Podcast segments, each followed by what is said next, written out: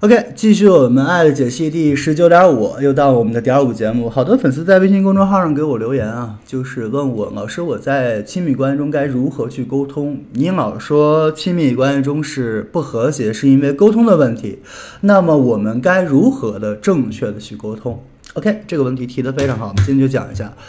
首先你要知道，在亲密关系里边，我们是两个孩子，亲密关系的双方是在重复童年。为什么这么讲啊？呃，我记得武志红老师之前那本书叫《加倍和会伤人》里边有一个观点，原生家庭论，我特别认同。他提出一个理论，就是我们在原生家庭中对父母的不满、失望，我们会移情到我们的恋爱关系里边，把我们的恋爱伴侣当成我们的理想父母，然后重新作为孩子，享受孩子的那种状态。啊，当然有的时候是好孩子，有的时候我们也会做坏孩子。那么，首先一点，你要定义，就是我们在亲密关系中相互为依靠的点，是我们相互之间都把对方当成了父母，相互之间都想做小孩儿。那么管小孩儿怎么管？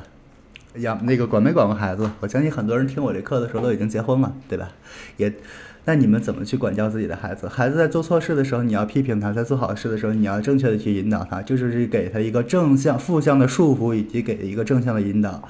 我举一个例子，就是我上小学的时候，我特别感谢我的那个小学老师，啊，最感谢他，呃，我最后能成学霸跟他有直接关系，因为我在小学五年级之前，我是特别不爱学习的，我特别喜欢看杂书，但是我不爱不太喜欢看我们学校里的那些书，然后老师那时候。干，我当时有一个特别好玩的事儿，我写作文，老师问我说你为什么没写？说我忘了写了。老师本来要罚罚罚站的，我说老师我你不用罚站，我现在就能马上把我要写的作文背出来。我当着全班的面把我那五百字儿作文给背上了，就是直接创作，现实创作，直接说。老师觉得我这个孩子特别聪明，就从那时候开始一点点引导我，就是我做一件好事儿，做一件让他觉得很满意的事情，他就夸我，连着夸了两年，最后我上初中的时候拿了全额的奖学金，全校第一。对，就是这么引导出来的。我特别感谢他，就是在整个一个过程中，用正确的引导方式，让我慢慢的对学习产生了兴趣啊。当然，也不说这事儿也有两面性啊。第一个是确实让我对学习产生兴趣了，但是有一个点，有一个缺点，就是让我最后在很长一段时间里都是以结果的荣誉、掌声、别人的关注为导向的啊。导致我上大学的时候出了很大的一个问题啊！但是这个问题现在已经改掉了。但是你不能不说这个事情，我们老师当时给我的鼓励的积极性。所以说你在整个亲密关系的时候，其实两个人相互之间都是孩子，都像是孩子一样。他们给你发泄情绪也好啊，发泄不满也好啊，或者是给你去显摆一些他做的很好的事情，都是希望得到你的鼓励，得到你的安慰，或者是发情绪的时候，其实就是一种变相的撒娇。那我们该如何面对孩子的这种情况？我觉得大概有三点。首先，第一点，如果一个你的伴侣在给你发脾气的时候啊，有三种应对方式。第一种方式就是他给你发情绪，呃，给你发情绪，给你吵。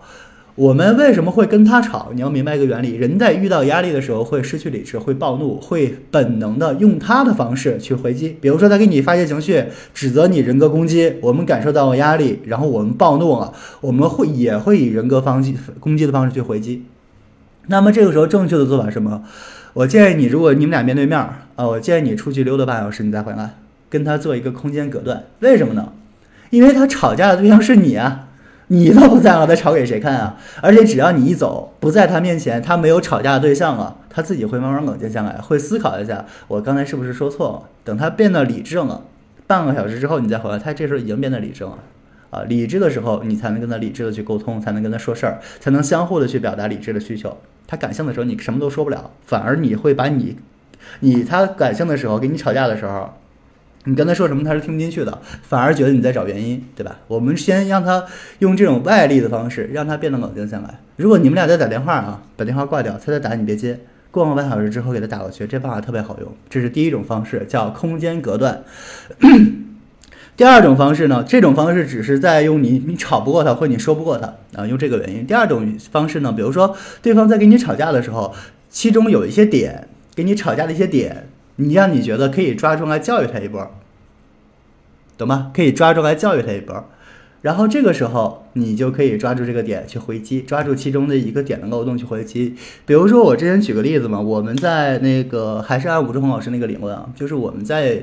亲密关系里会把对方当成父母，就是如果我的爸爸小时候爱家暴啊，花心，那么我也会认为我的男朋友是家暴的、花心的。很多女孩会有这种移情式的担忧，把父亲的缺点移到男朋友身上去。那么，如果你的女朋友或者你的男朋友用这种他原生父母的缺点来指责你的时候，你直接抓这个点回击，怎么回？就是说我不是你爸妈，我跟你爸妈不一样，你爸妈对你的伤害我不会伤害你，我是一个独立的人，我是一个全跟你来说，我是对你来说是个全新的亲人。你能不能你能不能认真清楚的看清我一下？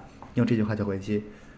这句话很扎心，你觉得很普通，你可以试一下。这句话特别扎心，因为你这一句话的话，等于是把他内心的想法给他切穿了。揭穿完了之后，给予爱，给予理解，然后理解是什么说呢？我知道小的时候你在原生家里面过得很不幸福，但是我不是那样的人。我希望你认清，真正的去观察一下我，真正的去了解一下我，我不会再伤害你，给他理解。这个人的心房马上就垮掉了，而且之后通过这么几次这这这么几次这样的沟通之后啊，他不会再用这种方式去跟你吵，而且也会慢慢的重新去认识一段关系。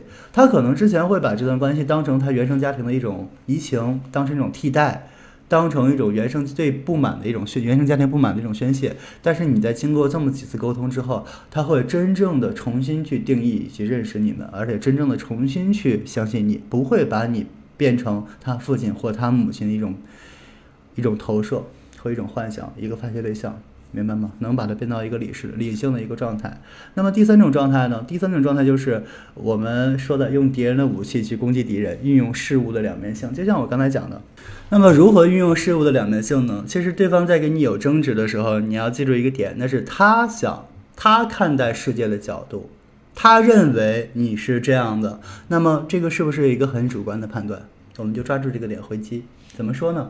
你认为是这样的，但是其实事情并不一定是这样的。先说这么一句话，打破他的认知惯性。他会认为，哎，你就是这样的一个人，所以我之后的一切吵架都是以为我认知合理的基础之上去跟你沟通的。从逻辑学的角度来说，我们先批判他沟通的基础、思想的基础，就是你的认知是错的。这个时候是对方瞬间就会停下来，然后听你说，然后我们就可以回击了。怎么回击呢？该怎么解释怎么解释，而且你的解释一定要站在客观的角度上，不要你上说我认为怎么样，那也是你的一个主观的一个主观主观意志的一种表达，那不客观他也不会听的。你要比如说举个例子吧，嗯，我们在恋爱中最常见的一个问题就是，比如说男人工作很忙，女人很需要他陪。对吧？那这个时候，女人因为这个事情跟你吵架，你该怎么去回应？我们正确的一个回应方式，先先点出来。我觉得你是一个，我我觉得你想的是错的。我不陪你，不是因为我不爱你，可能是小的时候你父母你特别缺乏，特别想要爸爸妈妈来陪你啊。所以说谈恋爱之后呢，所以说谈恋爱之后，你也希望我像你，我去弥补你父母没有弥补你的状态。但是我不是那样的人啊，我有工作呀，啊，我有我自己的生活，我是一个独立的人啊。你不能完全按照你的要求去要求我呀。你要懂得去尊重，以及在我们关系里相互的做一些妥协。你不能老想说，我想在这段关系怎么样，就一定是怎么样。那在那是你在独处，不是在谈恋爱。谈恋爱是你要学会去认知我是一个什么样的人，把你自己的状态表达出来就可以了。这是第三种方式，用敌人的武器去攻击敌人，挖掉他整个认知的逻辑的一个合理性的基础。整个的高情商沟通模式就这么三点啊，对方跟你吵架的时候该怎么去回应啊？说完之后，估计很多人挺懵的，具体怎么说还是不知道。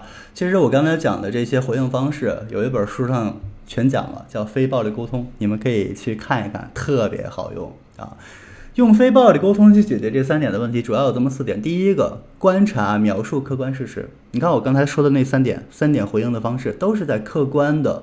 描述一个事实，而不是主观的臆断。哎，我们在讲问题的时候，不是我认为怎么的，说这个事是这样的，我觉得这个事情是这样的，怎么样，怎么样，怎么样？哎，一二三四五，我们观察对方的诉求，观察对方的诉求，然后客观的描述一个事实。我们在听对方说话的时候，一定要记住一个点啊，不要听对方说什么，你要想听听，你要听什么？听对方这么说的目的，他到底想表达什么？很多时候，我们的眼语言。是有欺诈性的，是有欺骗性的。为了掩饰我真实的意图，或者说我真实意图不好意思说，或者是不屑于说，或者是说你为了掩盖某些东西，我不想去那么说真实的话，它会有一些虚假性。那么我们去判断他说话的真伪性，这个很难判断。我们怎么判断他说的他到底想表达什么呢？看看他说这话的目的。比如说你女朋友过来跟你说，你怎么总一直不陪我？你看这个话的表面说是因为你不陪他生气吗？其实内在的状态是由于他内心缺乏安全感，他自己都不知道，他自己在吵的时候可能都没没意识到，他认为是他给自己找的归因是因为你没有给他陪，没有陪伴他，所以他觉得你不爱他。其实实真实的意图是他内心根本就没有安全感，他觉得如果身边没有人，他觉得很不舒服，他害怕你像他原生父母一样，或者像他之前男朋友一样抛弃他。内心中有这么一个不安全的点，所以说你要客观的去观察到这个点，然后客观的去描述这个事实，给予他安慰和理解就可以了。这是第一点。然后第二点就是清楚自己的感受和需求，就是你在听到对方的这些攻击的时候，你真实的感受是什么？你的需求是什么？不要以情绪对情绪说，哎，你怎么怎么不理解我？你怎么怎么样？不要说这种情绪的话，你要把自己真实的感受说出来。比如说对方说。啊，你怎么都，你就一直你怎么这么忙，每天都不陪我？我觉得你根本就不需要女朋友。然后你知道说，你这说的我特别的，就说如果我是我回啊，我会说，你觉得我这话说完之后，我觉得我特别的尴尬啊，因为我首先一点，我觉得我是很爱你的，如果我不爱你，我不会跟你谈恋爱。所以说我我也特别期待自己女朋友去理解我，就是我觉得你应该懂我为什么现在这么做，为什么懂我现在这么忙，每天这么拼命。但我不知道你为什么没理解，我也不知道为什么你今天能跟我说这些事儿，然后用刚才我们那个观察加接我们刚才观察和客观描述，哎，你是不是因为之前怎么样，所以才这样？但是我不是那样的人，你不要这么想我行吗？你这样让我真的特别特别难受，然后你难受的我都觉得我都不知道我坚持坚持下去的意义是什么。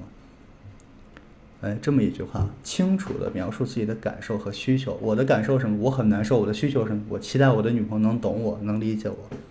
我没吵架，我就是客观的去把我自己的事实，把我内心真实的想法描述出去。这是第第二点，第三点 是什么？为了使生活更美好，我的请求是什么？说完两点了，描述完感受了，指出对方的问题了，那我们这时候该说未来的规划了。我希望之后。你能把自己内心，比如说你的女朋友说你为什么都不陪我？我觉得你根本不需要女朋友。那么这时候我们真实的想法是，我觉得你内心以后应该把你真正的诉求。说出来，并且这种诉求是理性的看待我，而不是把我带入到你之前的前任们，或者是你父母给你带来的一些不安全、不不安全感，不是以那些不安全感为基础发泄的一种不安的情绪，而是真的只把我们这段感情单独拿出来，针对这段感情，你有什么不满，你说出来，因为之前那些事情跟我没关系，跟我们俩现在这段感情完全没关系。我我你不要让我为之前还债，这样我太累了。对吧？我希望你之后之后能够理性客观的去看待我们现在的情感问题。你把你现在的情感诉求给我说出来，我觉得这个没有问题。如果你真的没有安全感，我会帮你从那段阴影里走出来。这是我们对未来的一个规划的请求，这是第三点。那么第四点怎么说呢？对待他人，我们应该想到啊，他此刻观察到了什么，有什么样的感受和需求，为了生活更美好，我他希望我们做什么？他希望我们做什么？比如说，我们像刚才那句话。啊，你女朋友希望你陪她，你女朋友觉得你不需要女朋友，那么这个就是觉得说你对她关关爱少，关心少。我们从两点来解决问题。第一点，我们要说她原生家庭的问题，之前受到了很多挫折打击，对关系不信任，这是第一个点，你需要去解决指出的，并且让她自己清醒的认识到。那么第二点，你在工作中是否，比如说你工作的时候，我不相信你拿着手机你没有时间发个短信。啊，亲爱的，比如说，哎呀，好忙啊，但是亲爱的，我特想你，一想到你，我就特别有动力，一句话解决问题。那么，在生活的这一点一滴里边，我们感受，你明明感受到了对方需要你，需要你去陪，我们不要无视这种感受。很多人明明知道可以这么做，他为什么不这么做？他无视了对方的需求，坚持了自己，反正我就是这样，你爱接受不接受，你这样不等着吵架吗？那么这个时候，我们相应的去做一些妥协，拿出你的手机，我们在忙的时候发个短信过去，安慰一下，我觉得很多问题就解决了。这是我们讲的四点：第一个，观察客观描述；第二，清楚自己的感受和需求；第三，为了你们更好的感情做一个未来的规划和引导；第四，照顾到对方的感受，相应的做出一些妥协。这是第四点。呃，这里在沟通的时候，你主要要记住的还有三个点：第一个，在关系里边，自己才是那个重要的核心，你自己才是一个重要的核心。为什么这么讲啊？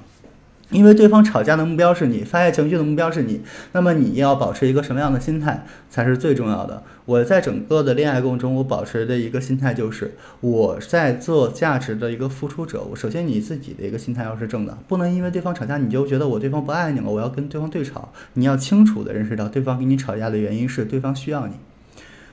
不爱你的人，不在乎你的人，根本不会跟你吵架，他直接就不理你了。对方能够跟你吵，证明一点，他需要你。他我们要了解到一个点，我们内心要深刻的认识一点，他需要的是什么，我们去解决这个需要就可以了，明白了吗？这是我们注意的第一个点啊。关系里边，我们自己的认知才是一个核心。那么第二点，关系到他人的事情，即使你再努力，进展和结局也不会在你掌控之中。就是我说的第二点，什么意思呢？其实你刚才把我上面那几条全部都做到了。那么有的时候，对方在之前的伤害过深、安全感特别缺失的情况下，他自己又没有改变的意识。你说再多，其实我刚才那方法说再多没有用。一个好的心理医生，一个再好的心理医生，也没有办法治疗一个抗拒治疗的病人。